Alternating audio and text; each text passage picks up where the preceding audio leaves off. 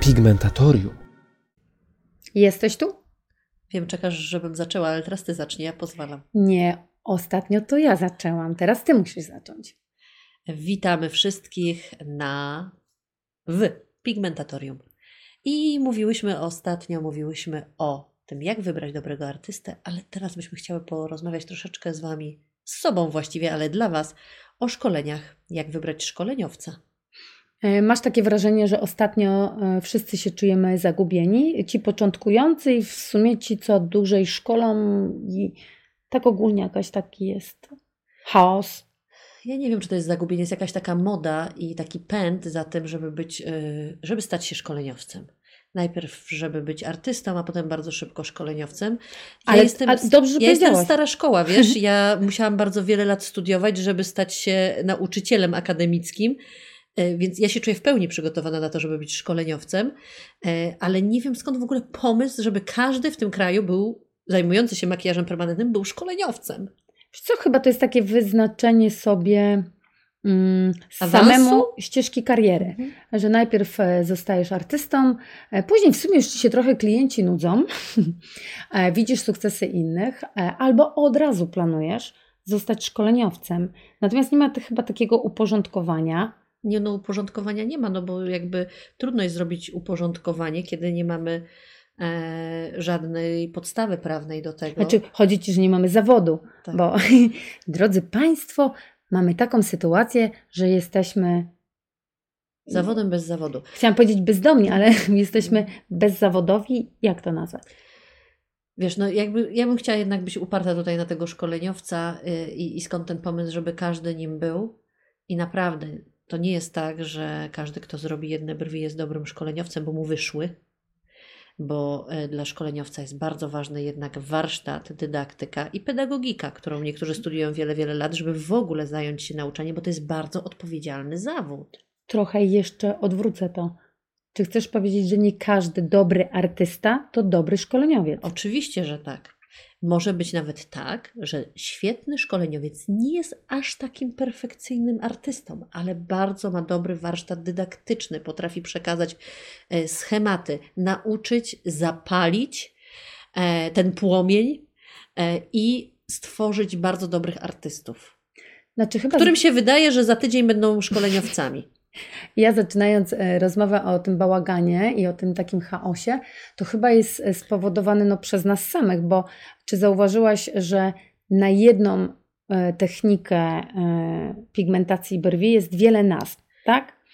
Ale to jakby jest taki schemat, to jest tak, robimy szkolenie, stajemy się za chwilę szkoleniowcem i udajemy, że nie szkolimy z tego, czego się uczyliśmy 2 tygodnie temu, więc ubieramy to w inną formę i nadajemy temu inną nazwę, a wciąż jest bardzo często to samo. Być może nawet technicznie tam się coś zmienia, chociaż trudno sobie wyobrazić, że osoba, która od kilku miesięcy pigmentuje, ma jakąkolwiek opanowaną swoją technikę, więc jakby tutaj raczej się dopiero uczy codziennie na klientkach. A jednak dzięki temu, że nasze social media kłamią, no to jesteśmy w stanie się zareklamować jako szkoleniowiec, wystawiając tylko kilka dobrych prac, ale to nie jest tylko wina tych osób, które szkolą, to jest też wina osób, które w ogóle ja nie wiem skąd w głowach ludzi, że jeśli widzą dobrą pracę, to pytają się, czy z tego szkolisz? Nawet nie sprawdzając szkoleniowca. Inaczej. Widząc jedną pracę i to świetną. Bo teraz tak, dla mnie i dla osoby szkolącej i dla osoby, która wykonuje, czego bym się chciała dowiedzieć od swojego szkoleniowca? No na pewno jak oszczędzić sobie błędów, które popełniłam w przeszłości. Bo wiadomo, każdy z nas ma tak zwany cmentarz, cmentarzysko w sumie, takich prac, które się nie udały, nie przewidzieliśmy, że nastąpi powikłanie, czegoś nas klientka też nauczyła. I na dany moment, gdybym znalazła swojego mistrza w nauce, jak to się mówi, kiedy uczeń jest gotowy, przychodzi mistrz, ja wtedy akurat nie znalazłam, więc musiałam popełnić tyle błędów, żeby dojść do miejsca, w którym jestem. Natomiast jeśli bym spotkała takiego na drodze, mogłabym sobie zaoszczędzić wiele problemów i błędów. Natomiast w tej chwili obserwuję coś takiego, że jedna praca definiuje, często nawet niewygojona, definiuje szkoleniowca. Piękna praca i pod spodem czy szkolisz. Znaczy wiesz co, to jest tak, że jak faktycznie pojawia się ta dobra praca, bo to może być dobra praca i zdjęcie pojawia się na przykład na Facebooku i jest kilka takich podpisów, a szkolisz z tego, gdzie szkolisz lub czy będziesz z tego szkolić, to u takiego artysty się zapala coś takiego. Dlaczego nie? Przecież mnie chcą. Oni mnie chcą, to ja będę szkolił. I tutaj... Ale to jest normalne, no jest popyt, no to jest i podaż. Jakby no, ale jeszcze trochę zdrowego rozsądku. Znaczy, wiesz co, ja to odniosę do konkretnego przypadku. W pigmentacji na przykład piersi, no nie wyobrażam sobie, żeby szkoleniowiec nie potrafił wypigmentować brodawki piersiowej na skórze po radiacji. I nie powiedzieć studentom, co się może zadziać, do jakiego powikłania może dojść w głowie na przykład. No nie wyobrażam sobie, żeby mój szkoleniowiec nigdy nie zrobił alopecji totalis, gdzie nie ma w ogóle włosów i nie wypigmentował tak specyficznego i trudnego dla artysty przypadku. Bo teraz się okazuje, że ci szkoleniowcy, którzy nie pracowali na trudnych skórach, tylko na idealnych, no to wiesz, no... Są szkoleniowcami, specjalistami od Barbie. Bo jakby zmyć acetonem twarz, to łatwo wypigmentować, prawda? No tak, tak. Ale ja bym chciała trochę jeszcze prywaty. Ja pamiętam taki moment, kiedy my zdecydowałyśmy się, że będziemy szkoliły. Pamiętam też Twoje rysunki i pigmentacje piersi, które mnie zachwyciły. I ja wtedy powiedziałam takie zdanie, wiesz co, ja całe życie uczę, cudze dzieci dodała, słuchajcie, cudze dzieci. Tak. Bo tylko to potrafię. Tylko to w życiu potrafię robić, pigmentować też potrafię, się okazuje, po latach, ale na tamten czas mówiłam, ja potrafię uczyć, my to naprawdę zrobimy dobrze dydaktycznie, bo ja mam warsztat, a ty masz talent. Tak, jeszcze się przydarzyło po drodze to, że akurat okazało się, że no, studia też mam pedagogiczne i w sumie jakbym chciała... Tego wtedy jeszcze nie wiedziałaś. Nie wiedziałaś natomiast te wszystkie konspekty, sylabusy, które no wiele chyba osób nie wie, że trzeba tworzyć konspekt całych zajęć i na czym to ma polegać i jak ważne jest przygotowanie pedagogiczne. No tak uczy na zasadzie ruchów i schematów, a to chyba nie o to chodzi. Czy widzimy, że brakuje teorii w szkoleniach z pigmentacji, brakuje doświadczenia przekazanego podczas szkoleń. No jest tylko jakby taka, bardzo często te szkolenia to jest tylko taka część praktyczna, czyli pigmentujemy najpierw na skórce, potem ewentualnie na jakiejś modelce i wypuszczamy w świat takiego specjalistę, który potem, no w sumie część osób jest załamana po takim szkoleniu i ale to nawet rozpacza mocno. Dobrze, ty się odnosisz do pigmentacji, ja się odniosę do terapii blizn, do mikropunktury, bo pamiętasz, jak sprowadziłyśmy tutaj pierwszych szkoleniowców z Brazylii, którzy przyjechali pokazać Europie, co to znaczy, co to jest w ogóle mikropunktura. No oczywiście, podczas że pamiętam. Szkolenia sumarycznie było 12-14 osób, dwie grupy były, z czego powiedzmy 3 zostały szkoleniowcami. Natomiast ci szkoleniowcy... 3 osoby zostały. 3 osoby tak. Zostały szkoleniowcami. Te osoby przeszkoliły inne i w tej chwili widzę, że co chwilę jest szkoleniowiec z mikropunktury, który nigdy na oczy prawidłowej mikropunktury nie widział. I to mnie zastanawia. A właśnie, kogo a tutaj naszych słuchaczy trzeba by było zapytać, czy znają coś takiego jak głuchy telefon? I wiedzą, co jest na początku, a co na końcu. Więc pomyślmy sobie, ten szkoleniowiec, który wykształcił się tydzień temu, wytrenowany przez jakiegoś tam szkoleniowca, który nigdy nie widział tej mikropunktury, takiej prawdziwej, oryginalnej, brazylijskiej, to ile tam weszło modyfikacji i jak ta mikropunktura będzie wyglądała na końcu tego głuchego telefonu? Ja inaczej zrobię odniesienie. Jaka jest zawartość cukru w cukrze na sam koniec? No bo jakby mało będzie miało wspólnego to z oryginałem, bo widzimy, na podstawie pytań naszych studentów o mikropunkturę i się zastanawiam, skąd te pytania się rodzą. Przecież nikt czegoś takiego nie mówił podczas tych wielu szkoleń z szkoleniowcami z Brazylii. To jest bardzo ciekawe, to jest właśnie taki efekt głuchego telefonu i mam wrażenie, że to jest dokładnie to, co się dzieje na rynku. Mało tego, Czy masz wrażenie, że u nas tak wartości intelektualne, prawo do wartości takich intelektualnych to nie mają miejsca? No, ktoś coś wymyślił, zmienię nazwę, ukradnę slajdy. Tak, ukradnę teksty, przepiszę czyjś doktorat i puszczę w gazecie. To też to mnie się osobiście przydarzyło. Nie będę się odnosiła oczywiście. A ja się odniosę. Słuchajcie, ja się odniosę, bo mam prawo, bo ja to znalazłam. A pora jest bardzo podobna. To znaczy były to grudzień tuż przed świętami. Jakież moje zaskoczenie było... Już na tyle znam styl pisania Sylwii, że czytając gazetę o mikropigmentacji medycznej, branżową, bardzo znaną, czytam, mówię, kurczę, no Sylwia poczyniła artykuł. Oczywiście na sam koniec, znając Sylwię, będą przypisy, będzie autor. Idę, ani przypisów, ani autora i zastanawiam... No, przypisy były, ale też zerżnięte. No tak, no ale jakby wiedziałam, że to jest twój doktorat. Natomiast słuchajcie, jakież moje było zaskoczenie, to, że mnie nie dopisała, to jakby zrozumiałe, bo widziałam w tym jej doktorat.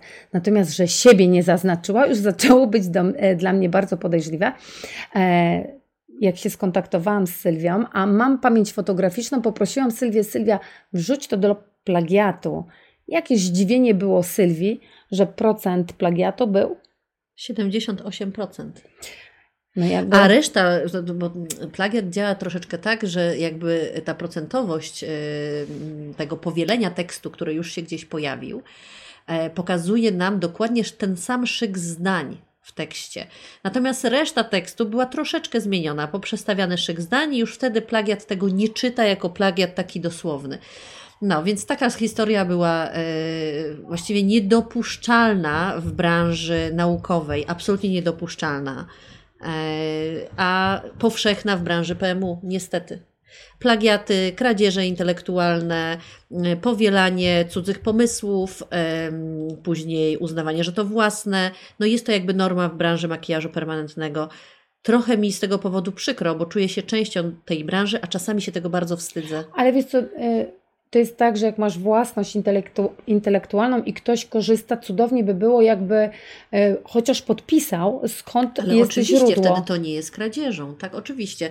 Należy podpisać, zrobić cytowanie, odnieść się do autora.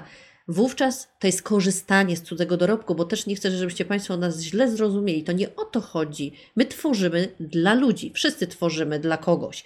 Żeby było lepiej, żeby było łatwiej, żeby te pigmentacje były ładniejsze, żeby ta teoria gdzieś powstała, taka solidna podstawa, chociażby do programu, do zawodu, który może kiedyś się pojawi.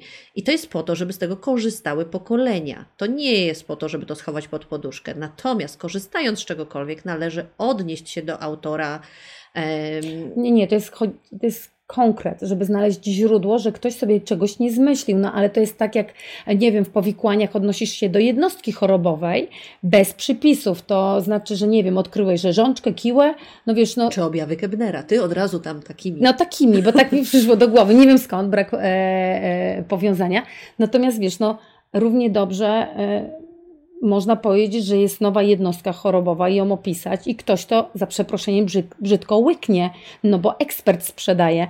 Mamy takie czasy, że no każdy może być ekspertem bez przypisów i to jest szokujące, że bardzo dużo naszych książek w PMU nie ma przypisów. To jakby nie ma źródła, czyli... Jeżeli nie ma źródła, powiedz mi, czy się mylę, no to jest w kategorii baśni powinno być wkładane. To znaczy, że jest to autorskie. I teraz tak, w branży makijażu permanentnego dużo rzeczy jest autorskich, ale to może być technika pigmentacji, czy użycie takiej, a nie innej igły. Natomiast samo to, jak zbudowana jest igła, to musi mieć swoje odniesienie źródłowe. Jakie mamy powikłania, też musi mieć odniesienie źródłowe. Ale zaraz, nie da się zrobić bez źródła. Ale zaraz, no, czyli ale... trzeba się odnieść do autora pierwotnego. No dobrze, no ale być może ktoś nie chce. Pamiętasz, w jednej z książek jest...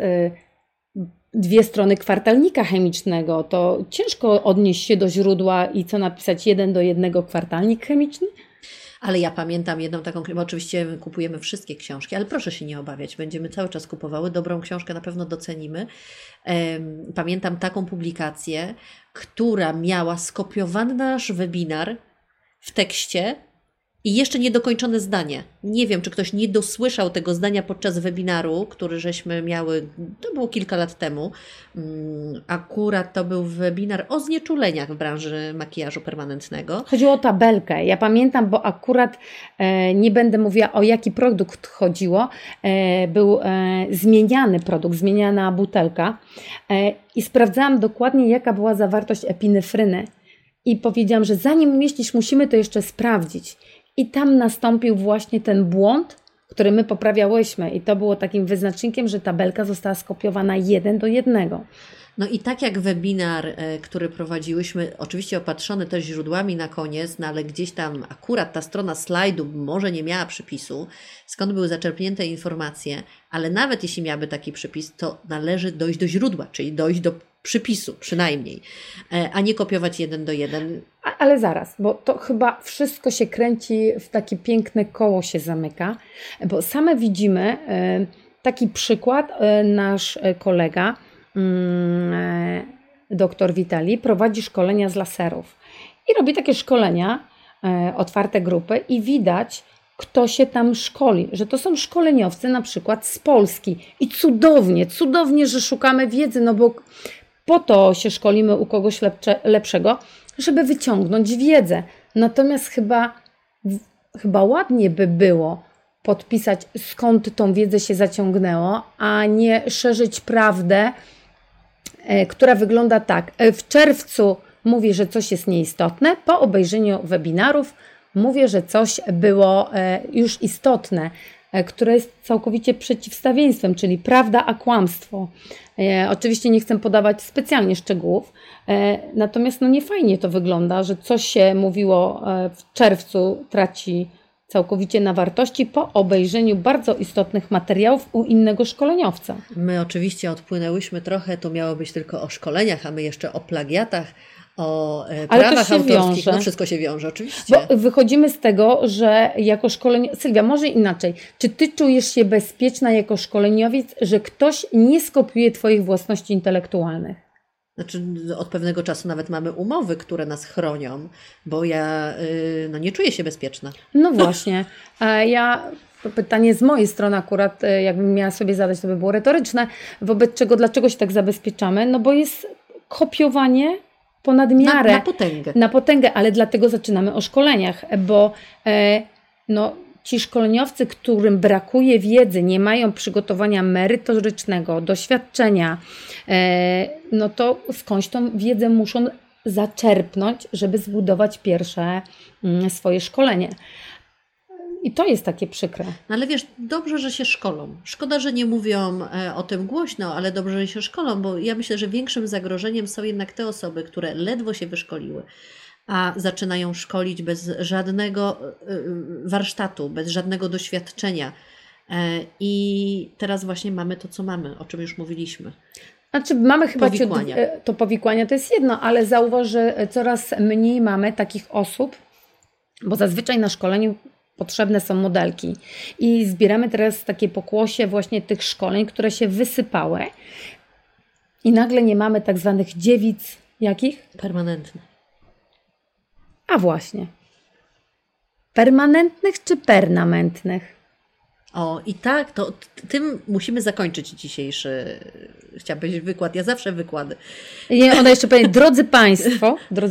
Tak, drodzy Państwo i właśnie tak tutaj Was zostawimy, a o tym makijażu permanentnie permanentnym będziemy rozmawiać już przy następnym spotkaniu. Sylwie 2, pa!